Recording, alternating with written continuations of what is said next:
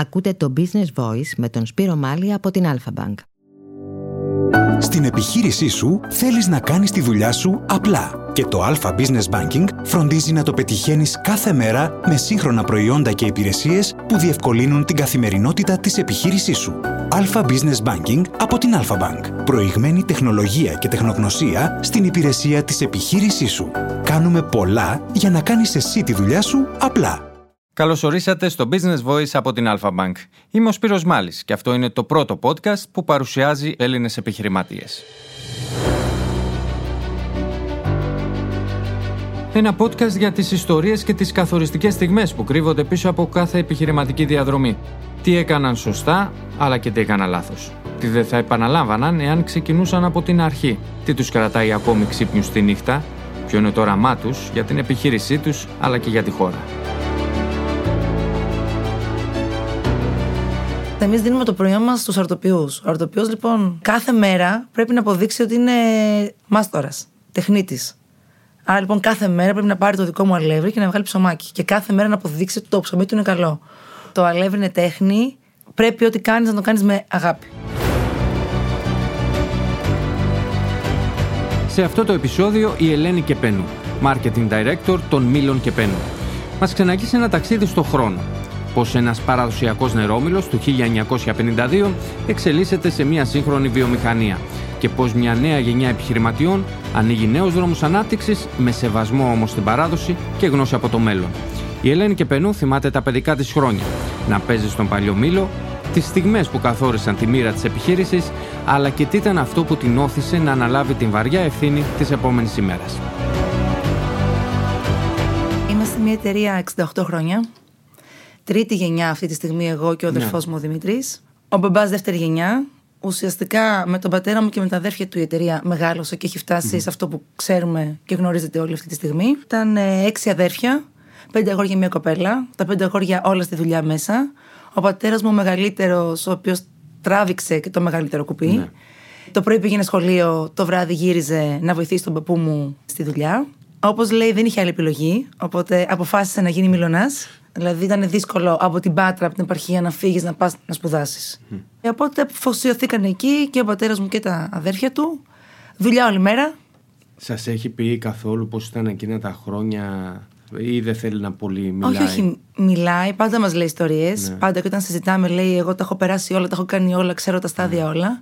Σηκωνόταν ε, το βράδυ, έπαιρνε το φορτηγό. Τα λέει με μια εξομολογητική διάθεση ή προς γνώση και συμμόρφωση. Ότι κοιτάξτε να δείτε τι πέρασα εγώ για να τα... Σίγουρα θέλει να μας συνετίσει. Ναι. Αλλά νομίζω ότι πιο πολύ τα λέγει για την ιστορία. Για να ξέρουμε από πού ξεκινήσαμε και πού έχουμε φτάσει. Για να μην θεωρούμε τίποτα δεδομένο. Αυτή την ιστορία πότε εσείς την πρώτο ακούτε, Α, Από μικρή. Έχω μνήμες από πολύ μικρή, από 5-6 χρονών.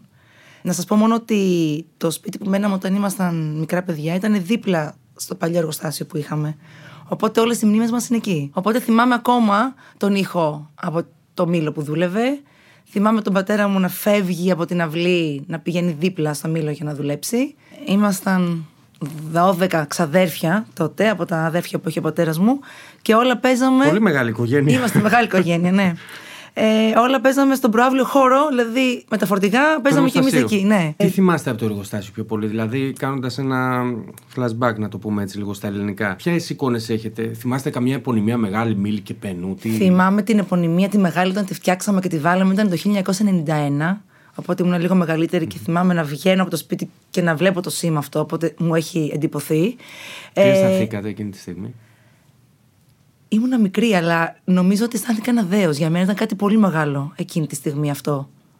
Και ακόμα δεν είχα καταλάβει ποια είναι η εταιρεία και σίγουρα δεν ήταν στο σημείο που είναι τώρα. Θυμάμαι ε, χαρακτηριστικά τα φορτηγά να είναι παρκαρισμένα με τους μουσαμάδες που γράφανε μήλι και πενού να φορτώνουμε το αλεύρι για να φύγει. Θυμάμαι τις μηχανές μες στο μήλο και ξαναλέω, θυμάμαι τον πατέρα μου και τους θείους μου όλη μέρα εκεί. Πρωί, μεσημέρι, βράδυ, Σαββατοκύριακα δεν είχαμε κάτι άλλο. Mm-hmm. Όπως λέτε, από τη μια δεν υπήρχε άλλη επιλογή. Από την άλλη, για να φτάσει στο σήμερα η επιχείρηση και να βρίσκεται στο σημείο που βρίσκεται, εν πάση περιπτώσει, με τα μεγέθη της, μόνο με δουλειά γίνεται. Αλλιώς δεν θα μπορούσε Η αλήθεια είναι ότι μόνο με δουλειά γίνεται. Ξαναλέω, ο πατέρα μου και τα αδέρφια του έχουν δουλέψει πάρα πολύ. Πάρα πολύ. Σε όλα τα πόστα της εταιρείας. Έχουν κάνει πολύ μεγάλο αγώνα για να φτάσουν εδώ που φτάσανε. Ο πατέρας μου πάλι συνεχίζει και λέει ιστορίες. Λέει, ας πούμε, ότι το αλεύρι μέχρι κάποια στιγμή ήταν σε καθεστώς διατίμησης, το οποίο εγώ δεν το έχω προλάβει. Αλλά ήταν δύσκολες εποχές. Γενικά ήταν πάρα πολύ δύσκολα χρόνια γιατί όταν εμείς ξεκινήσαμε να κάνουμε όλη αυτή την ανάπτυξη, υπήρχαν πολύ μεγαλύτερες εταιρείες του κλάδου που δεν υπάρχουν βέβαια αυτή τη στιγμή. Οπότε έπρεπε να ανταγωνιστούμε αυτούς. Από όσα έχετε δει ή μάθει από τους γονείς σας, ποιοι θα λέγαμε ότι ήταν οι πιο σημαντικοί σταθμοί στην πορεία της επιχείρησης, δηλαδή κάποια κομβικά σημεία που πράγματι τη βοήθησαν να ανέβεις σκαλοπάτια και να κορυφώσεις τις δραστηριότητες της. Νομίζω ότι δεν υπήρχαν κομβικά σημεία. Ήταν πάρα πολλή δουλειά. Ότι η ποιότητα των προϊόντων των οποίων είχαμε, η τεχνογνωσία που είχαμε στο κίτρινο, στο σκληρό αλεύρι, και νομίζω ότι όλη αυτή η προσπάθεια ε, που πραγματικά γινόταν με πολύ αγάπη και με ειλικρίνη όλα αυτά τα χρόνια, μας βοήθησε σιγά σιγά να εξελιχθούμε και να γίνουμε και εμείς το κομμάτι των αρτοπιών να πάρουμε αυτό το μερίδιο το οποίο mm. μας άξιζε σαν επιχείρηση. Πάντως, από ό,τι διάβασα και στην ιστοσελίδα που έχετε, παρακολουθούσατε την τεχνολογική εξέλιξη και όποτε υπήρχε κάτι που θα μπορούσε να δώσει μια αύξηση της παραγωγής και σε ποσότητα και σε ποιότητα, το ε, βάζατε μέσα στην, ε, στο εργοστάσιο. Ναι, η αλήθεια είναι ότι αυτό που σας είπα και πριν είμαστε όλες οι εταιρείες του κλάδου, είμαστε παραδοσιακές εταιρείες, αλλά πραγματικά έχουμε τεχνολογία αιχμή. Και εμείς είμαστε από τις εταιρείες που πραγματικά πιστεύουμε στην καινοτομία, στην τεχνολογία και επενδύουμε σε αυτό. Από πιο παλιά, που όταν κάναμε το εργοστάσιο εκεί που είμαστε τώρα στη βιομηχανική περιοχή, ο Μήλος δούλευε το βράδυ μόνος του, χωρίς άνθρωπο. Και δεν είναι τυχαίο ότι μας είχαν ονομάσει μιλονάδε με κομπιούτερ. Αλλά ακόμα και τώρα συνεχίζουμε να επενδύουμε στο κομμάτι αυτό.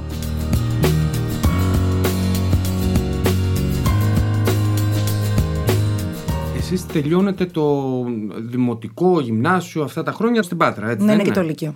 Μετά; Μετά ήρθα στην Αθήνα, στο Πανεπιστήμιο Πυραιός, τελείωσα οργάνωση και διοίκηση επιχειρήσεων και κατευθείαν με επέλεξα να κάνω μεταπτυχιακό στα χρηματοοικονομικά, πάλι στον Πειραιά, όπου τελειώνω όλο αυτό το κύκλο σε έξι χρόνια και το όνειρό μου ήταν να φύγω για την Αμερική, αλλά δεν έφυγα. Τι να κάνετε, με τι να ασχοληθείτε; Ήθελα να κάνω ένα μεταπτυχιακό ακόμα και σίγουρα στο πίσω μέρος του μυαλού του πατέρα μου ήταν ότι αν πήγαινα εκεί δεν θα γυρνούσα ποτέ. Στο πίσω μέρος του μυαλού του δικού σας; Ε, δεν θα γυρνούσα ποτέ. αλλά ξέρετε τι γίνεται. Πάντα όμως, από τη μία είχα αυτό. Οπότε είχε δίκιο ο πατέρας σας. Ναι, δίκιο είχε.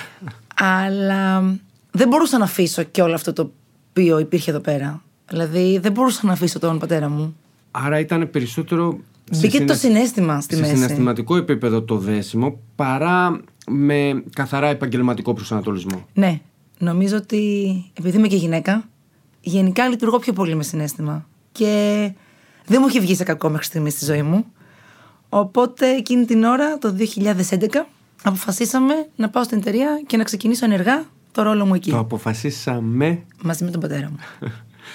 Εάν δεν κάνατε αυτό, βρεθήκατε σε ένα σταυροδρόμι και λέτε τώρα τι κάνω, η οικογενειακή επιχείρηση ή λέτε να πάω στην Αμερική. Αλλά ποιο θα ήταν το αντικείμενο της εργασίας σας, δηλαδή τι ονειρευόσασταν να κάνετε; Σίγουρα θα ήθελα να πάω να κάνω μεταπτυχιακό ακόμα, να δουλέψω γιατί όλα αυτά τα χρόνια που σας είπα που ήμουν στην Αθήνα δεν είχα ε, κοινή πορεία με την εταιρεία. Δούλευα σε άλλες εταιρείες. Καλά, ένας νέος άνθρωπος έχει δική του επιχείρηση και πάει να δουλέψει κάπου αλλού. Είναι πάρα πολύ καλό αυτό γιατί πρέπει να δεις κάποια πράγματα. Ναι. Πρέπει να δεις ξαναλέω πώς είναι να μην έχεις αφεντικό τον πατέρα σου και να έχεις έναν άλλον. Δηλαδή να τηρήσεις τις γραμμές, Ναι. να είσαι μέσα στις διαδικασίες, να είσαι σε έναν οργανισμό και να δεις πράγματα τα οποία σίγουρα δεν μπορείς να δεις στη δική σου επιχείρηση. Μμμ.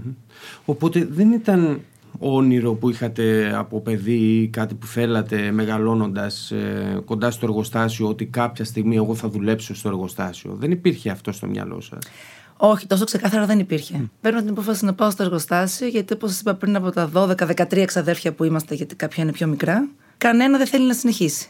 Κανένα δεν θέλει να μπει στην εταιρεία. Γιατί; Μια επιτυχημένη εταιρεία, τουλάχιστον από όσα γνωρίζουμε, δεν ξέρω, προφανώς υπάρχουν και δύσκολες στιγμές στην πορεία μιας επιχείρησης. Ο καθένας έχει τις φιλοδοξίες του. Οπότε Ναι. κανείς δεν ήθελε, οπότε έμεινα εγώ. Σε λίγο οι πρώτες μέρες στην επιχείρηση, πώς υποδέχονται εργαζόμενοι και στελέχη τη δεύτερη γενιά. Στην επιχείρησή σου θέλεις να κάνεις τη δουλειά σου απλά και το Alpha Business Banking φροντίζει να το πετυχαίνεις κάθε μέρα με σύγχρονα προϊόντα και υπηρεσίες που διευκολύνουν την καθημερινότητα της επιχείρησής σου. Alpha Business Banking από την Alpha Bank. Προηγμένη τεχνολογία και τεχνογνωσία στην υπηρεσία της επιχείρησής σου. Η Alpha Bank κάνει πολλά για να κάνεις εσύ τη δουλειά σου απλά. Θέλω να μου περιγράψετε λιγάκι όσο θυμάστε τις πρώτες ημέρες που αρχίζετε και μπαίνετε στο εργοστάσιο πια όχι με την ιδιότητα της κόρης αλλά με την ιδιότητα του στελέχους. Ναι, δεν μπήκα στα στέλεχος εννοείται στην αρχή. Ξεκίνησα σαν υπάλληλος ώστε να δω όλα τα κομμάτια της εταιρείας. Πέρασα την παραγωγή, πήγα στην αποθήκη, έκανα διανομή με το φορτηγό, πέρασα όλο το κομμάτι αυτό, ακόμα και αν λίγο έρχεται σε σύγκρουση με τη γυναικεία φύση, γιατί ήθελα να ξέρω όλα τα κομμάτια από κάτω. Και στη συνέχεια ξεκίνησα να παίρνω κάποιες θέσεις, πιο πολύ στην οικονομική διεύθυνση λογιστήριο που είναι και πιο κοντά στο περιβάλλον μου. Υπάρχει μια καχυποψία από την πλευρά των άλλων εργαζομένων ότι α, εδώ έχουμε την κόρη του ιδιοκτήτη, πώς να την αντιμετωπίσουμε; Όχι. Επειδή όλοι αυτοί οι άνθρωποι είναι χρόνια μαζί μας, έχουμε στελέχη και εργαζόμενους στην εταιρεία που πραγματικά είναι πάρα πολλά χρόνια μαζί μας, και αυτό είναι ένα από τα καλά που έχουμε σαν εταιρεία. Με βοήθησαν πάρα πολύ και με αγκάλιασαν. Ποτέ κανείς δεν ένιωσε δηλαδή ότι θέλει να μου βάλει κάποια δυσκολία ή τρικλοποδιά ή οτιδήποτε. Ένιωσα αποδεκτή. Νομίζω ότι και εγώ με τον τρόπο μου τους έκανα να νιώσουν έτσι. Και όλοι μαζί δουλέψαμε ώστε να πάμε την εταιρεία παρακάτω. Οπότε ξεκινάτε από χαμηλά, να δείτε όλα τα στάδια της παραγωγής και σιγά σιγά έτσι με έναν ομαλό τρόπο ανεβαίνετε και φτάνετε σε ένα ανώτερο ανώτατο επίπεδο όπου όμως συμπίπτει και με τα χρόνια της κρίσης.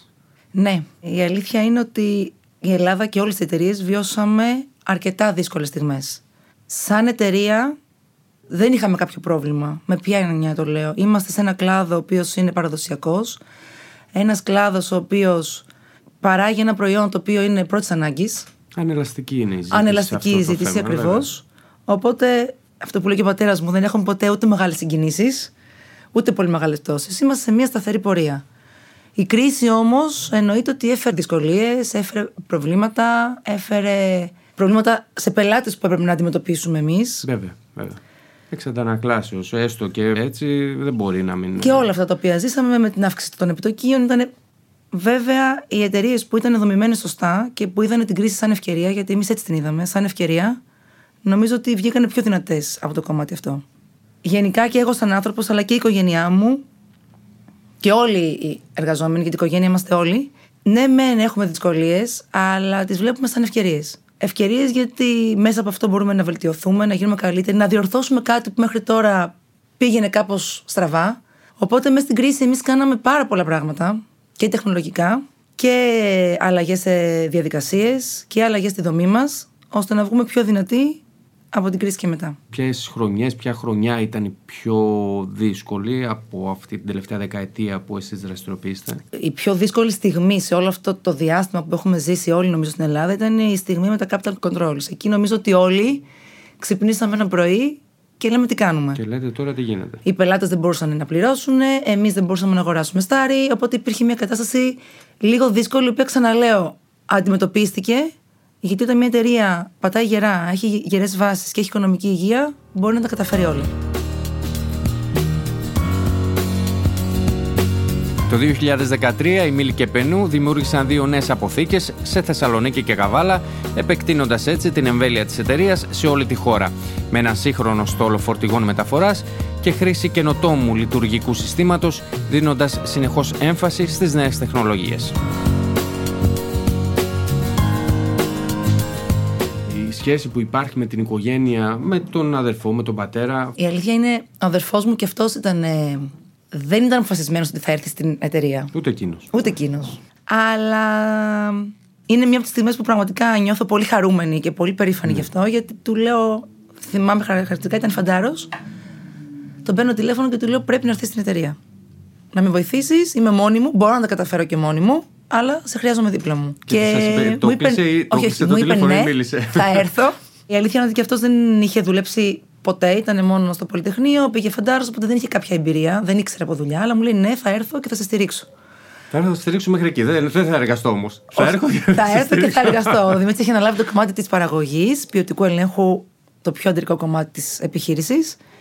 Και παρόλο που είναι μικρότερος, γιατί έχουμε πέντε χρόνια διαφορά, ε, με έχει βοηθήσει πάρα πολύ. Και νομίζω ότι από τις καλύτερες στιγμές είναι ότι κατάφερα και εγώ να τον φέρω να είμαστε μαζί και να είμαστε τόσο καλά μαζί. Με βοηθάει αυτό το θέμα της ηλικίας που λέτε είναι μικρότερος και εσείς βεβαίως είστε πολύ νέα. Με βοηθάει να σας ρωτήσω εάν εσείς μέσα από τις σπουδές σας, τη διεύρυνση έτσι, το, το γνώσεώ σας, των οριζόντων σας αρχίσατε να βλέπετε κάποια πράγματα στην επιχείρηση που δεν θα το πω ότι είναι και θράσος, δεν λειτουργούσε έτσι όπως θα έπρεπε ή ε, εμπιστευθήκατε τον τρόπο που την λειτουργούσε την επιχείρηση ο πατέρας σας και συνεχίσατε πάνω στα ίδια βήματα; Θέλω να πω, ε, εντοπίσατε κάτι που δεν σας έκανε, είδατε ότι δεν πηγαίνει αυτό, πρέπει να το αλλάξω; Και αν εξαιτίας αυτού ήρθατε και σε κάποια σύγκρουση, κάποια αντιπαράθεση με τον πατέρα; Ναι, η αλήθεια είναι ότι ο πατέρας μου επίσης ε, είναι πολύ ανοιχτός σε νέες απόψεις. Αρκεί να τον πείσουμε βέβαια. Οπότε πάντα ακούει και πάντα δέχεται πράγματα να κάνουμε μέσα στη, στην εταιρεία. Οπότε σίγουρα όταν πήγα εγώ και τώρα που είναι ο αδερφός μου, βλέπουμε πράγματα τα οποία πρέπει να τα αλλάξουμε. Σίγουρα η εμπειρία, η τεχνογνωσία, όλα αυτά που έχει ζήσει ο πατέρας μου είναι ο μπούσουλας. Αλλά υπάρχουν πράγματα που, όπως είπατε και εσείς, λόγω τεχνολογίας, λόγω κοινοτομία, λόγω. Ζούμε ναι. σε μια εποχή διαφορετική και έχουν αλλάξει. Εκεί πολλές φορές ερχόμαστε σε μια σύγκρουση. Βέβαια, είναι δημιουργική η σύγκρουση. Γιατί, όπως λέγαμε και πριν, τα τεχνολογικά δεν είναι τόσο αντιληπτά από την προηγούμενη γενιά.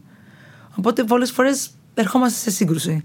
Για παράδειγμα, όταν αλλάξαμε μηχανογράφηση πριν δύο χρόνια, ε, αποφασίσαμε να μην έχουμε στην εταιρεία server κτλ. Και, και να τα βάλουμε στο, στο σύννεφο, στο cloud. Οπότε μέχρι να καταλάβει ο πατέρας μου τι είναι το συνεφάκι αυτό, είχαμε μία, ναι. μία διένεξη. Αλλά νομίζω ότι όλα είναι για καλό και οι, οι αντιθέσεις οι οποίες έρχονται και οι συγκρούσεις είναι, είναι, είναι για καλό. Είναι δημιουργικές. Πάντως, κάποιες φορές έχει συμβεί οι επόμενες γενιές που ίσως τα βρήκαν και έτοιμα και εύκολα στη ζωή τους δεν έριξαν τόσο βάρος και δεν προσπάθησαν τόσο πολύ ώστε να διατηρήσουν ενεργό αυτό το κομμάτι, ας πούμε, το επιχειρήν. Θα γνωρίζετε τέτοιες περιπτώσεις, μεγάλη οικογένεια είστε. Οπότε υπάρχει πάντα αυτός ο κίνδυνος να υπάρξει. Η αλήθεια είναι ότι έχουμε πολλά παραδείγματα και στην Πάτρο και όλες πολλές επιχειρήσεις, οι οποίες αυτή τη στιγμή δεν υπάρχουν. Ακριβώς. Αλλά νομίζω ότι έχουμε μεγαλώσει και έχουμε γαλουχηθεί έτσι ώστε να μην φτάσουμε στο σημείο αυτό. Σίγουρα ο πατέρας μου που το μεγάλωσε το πονάει πιο πολύ από εμάς. Αυτή είναι η κοινή τέτοια. Αλλά νομίζω ότι επειδή και εμείς δεν έχουμε κάτι άλλο. Δηλαδή η δουλειά μας είναι εκεί. Εκεί θέλουμε να μεγαλώσουμε και εγώ μέσα από αυτό θέλω να εξελιχθώ νομίζω ότι δεν έχουμε άλλη επιλογή από το να δουλέψουμε. Υπάρχουν κάποια στοιχεία που κάνουν έναν μήλο καλύτερο από, τον, από κάποιον άλλον; Είναι η ποιότητα των αλεύρων και η τεχνογνωσία στο να βγάλεις το αλεύρι. Γιατί όλοι οι μήλοι χρησιμοποιούμε την ίδια τεχνολογία, μιλάω για τους μεγάλους. Οπότε η ποιότητα της πρώτης ύλης ουσιαστικά και η τεχνογνωσία στο πώς θα φτιάξεις το αλεύρι σίγουρα σε ξεχωρίζει. Κοιτάξτε, εμείς δίνουμε το προϊόν μας στους αρτοποιούς. Ο αρτοποιός, λοιπόν, κάθε μέρα πρέπει να αποδείξει ότι είναι μάστορας, τεχνίτης. Άρα λοιπόν κάθε μέρα πρέπει να πάρει το δικό μου αλεύρι και να βγάλει ψωμάκι. Και κάθε μέρα να αποδείξει ότι το ψωμί του είναι καλό. Οπότε η ποιότητα είναι συνυφασμένη με το κομμάτι αυτό. Δεν μπορείς να του πας κάτι υποδέστερο γιατί δεν θα βγάλει τη δουλειά του. Οπότε... Και να το κάνεις, να κάνεις την αρπαχτή, για να το πούμε έτσι απλά, μπορεί να σου φέρει ένα κέρδος, γρήγορο κέρδος, άμεσο κέρδος, αλλά μέσω μακροπρόθεσμα θα φανεί στην αγορά. Σε μια αγορά Όχι, ανταγωνιστική αυτό θα φανεί. ακριβώς. Είμαστε μια εταιρεία που ξαναλέω δεν διαπραγματεύεται την ποιότητα. Η Ελλάδα είναι μικρή. Οπότε ό,τι και να κάνεις κάποια στιγμή θα μαθευτεί. Και αυτό που μας έχει φέρει, εκεί που μας έχει φέρει, είναι η ποιότητά μας και η σταθερή ποιότητα. Και ότι ποτέ δεν έχουμε κοροϊδέψει κανέναν. Ό,τι κάνουμε, ξαναλέω, το κάνουμε με πάρα πολύ αγάπη. Με μεράκι. Και πραγματικά πιστεύουμε ότι το αλεύρι είναι τέχνη. Mm-hmm. Το αλεύρι είναι τέχνη. Το λέτε ακόμα και εσείς που είστε ο τεχνοκράτης αυτής της ιστορίας. Δηλαδή και το αντικείμενο των σπουδών σας είναι τεχνοκρατικό. Παρ' όλα αυτά όμως πιστεύετε στην τέχνη. Ναι. Ξαναλέω, το αλεύρι είναι τέχνη. Πρέπει ό,τι κάνεις να το κάνεις με αγάπη. Το συγκεκριμένο επάγγελμα μπορεί να έχει τα πιο σύγχρονα μηχανήματα, αλλά ο Μιλονάς, αν έρθετε και δείτε, θα πιάσει το αλεύρι με το χέρι για να καταλάβει αν η ποιότητά του είναι καλή. Άρα λοιπόν πραγματικά το αλεύρι είναι τέχνη. Πραγματικά είναι αυτό που σας είπα, ένα παραδοσιακό επάγγελμα. Πρέπει να είσαι εκεί. Είσαι Μιλονά. Δεν μπορεί κάποιος απλά μόνο και μόνο επειδή είναι επιχειρηματίας, να κάνει τη δουλειά αυτή. Το θέμα της ηλικίας σε ένα χώρο που υπάρχουν παραδοσιακές ε, επιχειρήσεις έπαιξε κάποιο ρόλο; Δηλαδή, υπήρχε κάποια δυσπιστία ότι ένας νέος άνθρωπος έρχεται τώρα. Τι να μας πει τώρα ένα νέο κορίτσι σε εμάς τους παλιούς; Εντάξει, ε, η νιώσατε κάτι; Αυτό το έχω νιώσει, αλλά νομίζω ότι τελικά η ηλικία δεν παίζει ρόλο. Παίζει αυτό που θα πεις στον άλλον και ο τρόπος που θα το πεις. Σίγουρα στο δικό μας τον κλάδο, ο οποίος είναι και άνδροκρατούμενος, το ότι είμαι γυναίκα πάλι είναι κάτι που τους κάνει εντύπωση. Το ότι είμαι και μικρή τους κάνει ακόμη περισσότερο εντύπωση. Ε, αλλά νομίζω ότι. Οπότε δύο, ε, Ναι, δύο ναι. στα δύο. Γιατί είναι καθαρά. Ένα, είναι όμιλονά. Ναι. Δηλαδή, περιμένουν να δουν ένα αγόρι, έναν άντρα να πάει και να τους μιλήσει. Οι πιο πολλοί ζητάνε και τον πατέρα μου ακόμα, γιατί θέλουν να τον δουν, οπότε τον χρησιμοποιούμε όπου χρειάζεται. Αλλά νομίζω ότι ο τρόπος που λες και το τι λες και οι γνώσεις οι οποίες έχεις, και ξαναλέω η αγάπη που κάνουν αυτό, τους πείθει να κάτσουν να με ακούσουν. Τους έχετε πείσει μέχρι τώρα. Ναι, νομίζω θα πάω καλά εκεί. Πιστεύετε αυτό. ε, τον πατέρα σας τον έχετε πείσει; νομίζω ναι. Οπότε ο πατέρας σιγά σιγά αποσύρεται ή Σιγά σιγά αποσύρεται. Όπως σας είπα, είμαστε στη φάση της μετάβασης. έχει εμπιστευτεί δηλαδή τα παιδιά ή ένας, Ναι. ένας μυλωνάς, για να το πω έτσι, ποτέ δεν ε, εγκαταλείπει την εργασία; Σίγουρα δεν νομίζω ότι ποτέ θα εγκαταλείψει την εργασία και νομίζω ότι αφού έχει μεγαλώσει και έχει ζήσει μέχρι εκεί, με- μέσα εκεί, σίγουρα είναι δύσκολο να μην ξαναέρθει. Και εμείς από την άλλη δεν θέλουμε αυτό. Απλά νομίζω ότι σιγά σιγά έχει αποδεχτεί, το βλέπει και από τους συνεργάτες και από τους πελάτες, από τις τράπεζες, από όλους ότι, οκ, τα παιδιά μπορούν να παιδιά θα πάνε συνεχίσουν. καλά. Τα παιδιά θα πάνε καλά. Είμαστε όλοι δίπλα τους.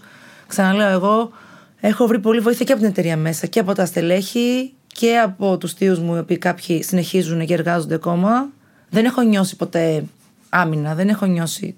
σα ίσα που με έχουν βοηθήσει πάρα πολύ να φτάσω εδώ που έχω φτάσει. Είστε μια γυναίκα νέα, υπερδραστήρια, με μεγάλο ισχυρό αποτύπωμα στο επιχειρήν. Μεγαλώνετε και δύο παιδιά. Δεν είναι πολύ μικρά, δεν τους έχετε περάσει ακόμα το σπόρο του κεπενού. Α, τον έχουνε. Πραγματικά έρχονται στην εταιρεία και χαίρομαι πάρα πολύ. Θα οδηγήσουν κλάρκ, θα φορτώσουν φορτηγά, θα πάνε παιδιά. στην παραγωγή. ναι, Αλήθεια. θα οδηγήσουν σε εισαγωγικά. Ναι, ναι, ναι, ναι, με τον ασφαλώς. αδερφό μου παρέα ή τον πατέρα μου. Έρχονται στη συνέχεια και μου το ζητάνε κιόλας. ότι Θέλω να έρθω στο μήλο να κάνω δουλειά. Να βοηθήσω τη μαμά. Και νομίζω ότι τους έχει περάσει ήδη. Άρα αρχίζει να ψήνεται η επόμενη γενιά. Ναι. Νομίζω ότι θα το καταφέρουμε και αυτό. Θέλετε. Άμα θέλουν και τα παιδιά, ναι. Αλλά νομίζω ότι θα υπάρχει εταιρεία, θα έχει μεγαλώσει πάρα πολύ και εδώ είναι για όποια παιδιά θέλουν να συνεχίσουν. Οπότε η ενασχόλησή σας δεν είναι τραυματική. Για να θέλετε να ασχοληθούν και τα παιδιά σημαίνει ότι είστε ικανοποιημένοι και γεμάτοι. Σας δίνει ενέργεια αυτό που κάνετε. Ναι, αν δεν ήμουν καλά στην οικογένεια, δεν μπορούσα να ήμουν καλά και στη δουλειά, αλλά πιστεύω ότι συμβαίνει και το ανάποδο. Αν δεν είσαι καλά επαγγελματικά, δεν, δεν νιώθεις καλά σαν άνθρωπος. Κυρία Ελένη και Πενού, σας ευχαριστώ πάρα πολύ για αυτή τη συνομιλία που είχαμε. Εγώ σας ευχαριστώ πολύ.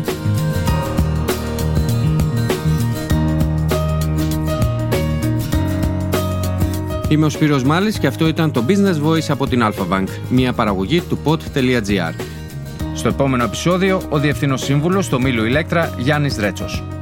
Το Business Voice θα βρείτε στο alpha.gr καθώς και στο Spotify, Apple Podcast, Google Play Music ή σε όποια εφαρμογή ακούτε podcast από το κινητό σας.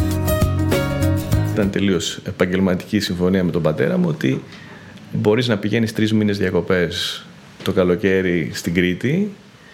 Η προπόθεση είναι να δουλεύεις. Δουλειά που θα μπορούσε να κάνει ένα παιδί 12 χρόνων ήταν το σερβις. Ένα 12χρονο παιδί δεν μπορεί να δουλεύει στην κουζίνα. Είναι και επικίνδυνο και, και μη αποδοτικό. Αλλά στο σερβις ξεκίνησα κανονικά από 12 χρονών. Οπότε όλα τα καλοκαίρια μου τα έχω συνδυάσει με δουλειά και διακοπές μαζί.